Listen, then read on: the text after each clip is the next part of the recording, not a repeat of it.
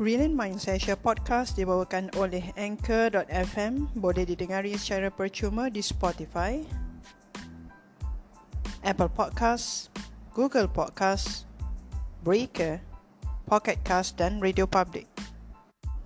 Saya masih ingat saya uh, menjalani latihan praktikal, latihan sebagai pelatih semasa saya dalam jurusan uh, pengajian diploma dan juga di peringkat ijazah pengajian saya saya masih ingat pada masa itu um, pengurus yang uh, menguruskan uh, hal ehwal sumber manusia di sebuah syarikat uh, di seksyen 16 Shah Alam saya tak perlu nyatakan syarikat mana tapi adalah sebuah uh, syarikat um, milik Bumi Putra dan saya diberi peluang untuk menjalani latihan praktikal selama beberapa bulan di situ. Jadi uh, saya masih ingat bahawa pada ketika itu uh, pada ketika saya masuk mula menjalani latihan praktikal itu saya tidak dibayar apa-apa. Bermaksud ketika itu sebagai seorang seorang pelajar saya uh, survive kehidupan pada hari itu adalah uh, menggunakan duit pinjaman uh, PT-PTN saya yang ada dan apabila tidak cukup saya saya saya, saya ingat saya saya akan saya akan saya akan uh, memohon bantuan uh, mak saya lah uh, pada ketika itu. Saya masih ingat lagi. Uh, dan saya masih ingat uh, bagaimana seorang uh, pengurus uh, dia seorang lelaki eh, nama dia Encik Rizwan. Saya ingat lagi Encik Rizwan uh, insyaAllah kalau saya jumpa dia hari ini saya ingat lagi muka dia. Walaupun telah berbelas tahun uh, telah berlalu daripada uh, tempoh itu beliau mengusahakan bersungguh-sungguh agar saya dibayar um, allowance allowance allowance untuk uh, saya survive selama saya menjalani latihan praktikal.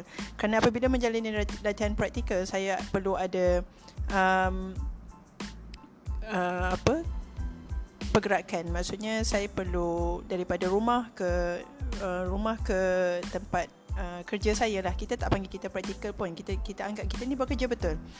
Dan apabila bekerja tu kita memang serve mengikut apa yang kita kita di, diarahkan untuk buat.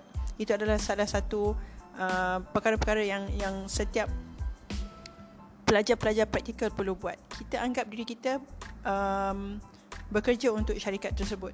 Uh, kita tak anggap kita ni sebagai tea lady ataupun tak. Saya tak buat kerja-kerja tea lady uh, TDD memang sedia ada. Uh, itu menunjukkan uh, ke- kelainan kepada sesebuah uh, organisasi dan di mana pelajar itu ditempatkan lah. Uh, luckily saya dapat di sebuah syarikat yang yang berstatus yang seperti itu dan teh saya semua dibuatkan oleh TDD. Jadi apabila uh, beberapa hari ini saya ada membaca saya tidak dapat mengha- um, saya tidak tidak um, saya tidak mengatakan yang yang ia tidak tidak uh, baik ataupun bagaimana tetapi saya katakan um, berdasarkan kepada tahap kehidupan kita pada hari ini uh, dan cadangan dan telah pun diluluskan agar allowance untuk um, belajar pelatih uh, praktikal ini di Jabatan Agensi Kerajaan ini dinaikkan itu adalah usaha yang baik. Namun uh, point saya pada pagi ini adalah um, kita perlu sedar dan kita perlu berusaha untuk menyedarkan uh, anak-anak muda ini. Saya anggap saya dah tua saya dah almost 40 maksudnya saya dah nak tua lah saya dah tua lah sebenarnya. Tapi um, kita divert fokus kita. Satu usaha yang bagus uh, untuk kita bantu agar uh, pelajar-pelajar ni dapat survive uh, tempoh menjalani latihan praktikal ini uh, saya seingat saya semasa saya mula-mula menjalani latihan praktikal the first month tu saya tak dapat bayaran ya. Dan kemudian um, ada se- seorang Encik Rizwan ini dia fight untuk saya personally sebab saya seorang saja yang yang praktikal di syarikat tersebut. Syarikat tersebut adalah sangat terkenal dan dia fight sampai saya dapat bayaran uh, gaji praktikal tu. Saya ingat 300 ke 400 sebulan. Itu pun dah cukup baik dah sebab dalam masa yang sama sebenarnya saya ada um, pinjaman PTPTN yang saya dapat pada setiap semester. Uh, andai kita berjimat, insya-Allah cukup sebenarnya, tapi uh, sometimes tak cukup lah akan ada expenses expenses yang yang yang lain-lain. Itu bab kewangan nanti kita boleh cerita dan ulas lah. Cuma saya, saya nak katakan di sini bahawa um, kita perlu berikan uh, anak-anak muda yang baru nak belajar hidup ni yang yang mula untuk melangkah ke alam pekerjaan dan merasai sedikit sebanyak bagaimana rasanya bekerja dan ada pendapatan ni bahawa uh, is not uh, duit isu duit tu. Duit tu adalah untuk mereka survive. Kerana kita kehidupan kita dalam dunia ini kita sebagai manusia ni brain kita ni uh, di disetkan uh, untuk survive bukan untuk freedom. So duit yang yang yang di di di fightkan itu adalah adalah untuk mereka survive sahaja tetapi uh, kita perlu fahamkan mereka bahawa yang sebenarnya itu adalah itu adalah titik permulaan kepada perjalanan mereka ke hadapan. Tak ada siapa yang nak selama-lamanya dengan dengan duit sebanyak itu. Tapi mereka perlu sedar bahawa dengan tahap yang yang yang sedemikian. Bermaksud mereka ada ada pendidikan dan mereka ada namun mereka tiada pengalaman dan itu adalah starting point kepada kehidupan berkejaya mereka atau career mereka. Mereka perlu sedar itu.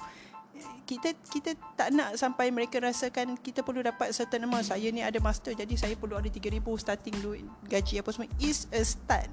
Ya kerana kita punya income ni adalah ladder. It's like a ladder kita memula daripada bawah dan kita akan naik naik naik naik berdasarkan apa yang membezakan kita dan orang lain kenapa ada orang satu satu jam let's say uh, pekerja restoran makanan segera kan dibayar satu jam 6 ke 7 ringgit satu jam. Ada orang lain yang dibayar sepuluh ribu satu jam. Ada orang yang dibayar mungkin uh, satu hari dibayar satu juta ke. Kenapa?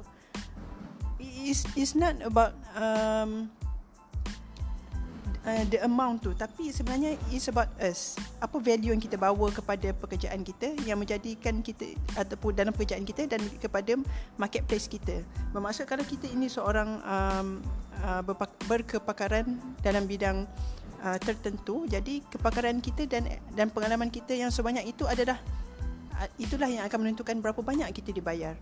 Bermaksud value apa yang kita bawa kepada perkara yang kita buat itu.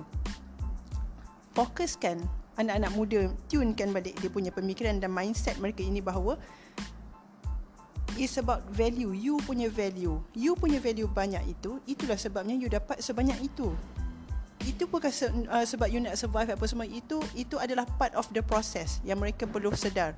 Kita tak boleh sampai bila-bila membuatkan anak-anak muda ini rasa selesa. Dan mereka sentiasa dibantu dibantu dibantu. Itu adalah kita create dan terus uh, terus menjadikan mereka itu hanya mahu survive. Sedangkan yang perlu kita ajarkan kepada mereka adalah bagaimana untuk mencapai freedom.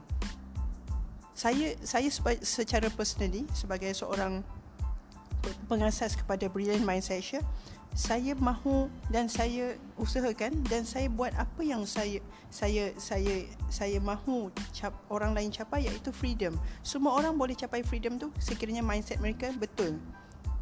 Ia perlu dimulakan daripada uh, para-para pelajar yang akan menjalani latihan praktikal inilah mereka-mereka yang ada pendidikan tinggi ini. Jangan sampai mereka rasa mereka kita kita tanamkan perasaan ego dalam mereka bahawa mereka ini deserve untuk sedangkan bukan it's earn you earn it. You earn it. Your value dan kelulusan you adalah setakat ini dan you tak ada pengalaman dan itulah banyak you dapat. Itulah value yang you dapat dan itulah yang you dapat sebagai pulangan kepada value you. It's not berapa jam yang you invest dalam pekerjaan you ataupun berapa berapa lama you menjalani latihan praktikal selama satu hari itu berapa jam. Itu bukan ia adalah tentang value you. Berapa value you, itulah yang you dibayar. Kita perlu, jadi macam mana saya nak dibayar lebih? You kena increase your value lah. Macam tu. Saya menjalani kehidupan hampir 40 tahun untuk fahamkan konsep ini.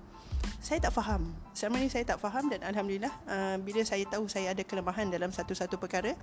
Uh, sebagai contoh, saya mahu um, memperbaiki dan saya mahu menjadi uh, uh, saya mahu mencapai financial independence dalam masa uh, 10 tahun lagi. Jadi saya perlu enhance dan saya saya perlu tingkatkan diri saya. Saya perlu increase my value. Macam mana nak increase my value? Jadi saya kena tahu bagaimana untuk mencapai mencapai kebebasan kewangan. Bagaimana saya ingin memperbaiki uh, tahap kewangan saya. Ada beberapa perkara yang yang yang kita perlu sedar bahawa value kita pada hari ini adalah adalah pendapatan kita. Bermaksud kita perlu increase our value. Bukan masa bekerja. That's why bila bila orang kata kita perlu work hard work hard is one thing. Is bagus uh, sangat bagus. Tetapi dalam masa yang sama kita perlu work smart. Bermaksud apabila kita mahu increase value bila kita nak increase value perlu kepada apa dulu? Kita perlu tahulah macam mana nak increase value. Ia perlu dengan bermula dengan ilmu ia perlu dengan bermula dengan ilmu dan kemudian daripada ilmu itu jadikan tindakan jangan tunggu tahu sampai seribu perkara baru nak buat. Kita tahu satu, kita buat satu, kita tahu satu, buat satu. Um, so my take is, um, um, saya, saya hargai dan saya mengucapkan tahniah kepada pihak-pihak yang telah memperjuangkan um, bayaran untuk pelajar-pelajar yang akan menjalani latihan praktikal ini. Dalam masa yang sama, fahamkan mereka bahawa value mereka itulah yang yang yang yang perlu mereka fokuskan. Dan seandainya mereka telah masuk ke alam pekerjaan yang sebenar nanti dan apabila mereka melihat starting gaji mereka hanyalah 1400 1500 1700 dan mereka rasa sikit mereka perlu sedar bahawa itulah value mereka pada hari itu dan mereka perlu berusaha ke arah meningkatkan value mereka melalui bagaimana macam-macam perkara mereka boleh buat.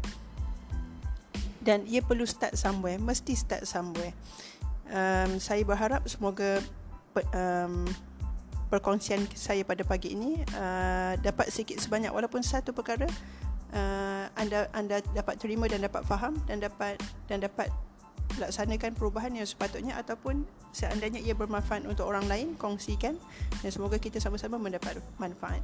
Assalamualaikum warahmatullahi wabarakatuh.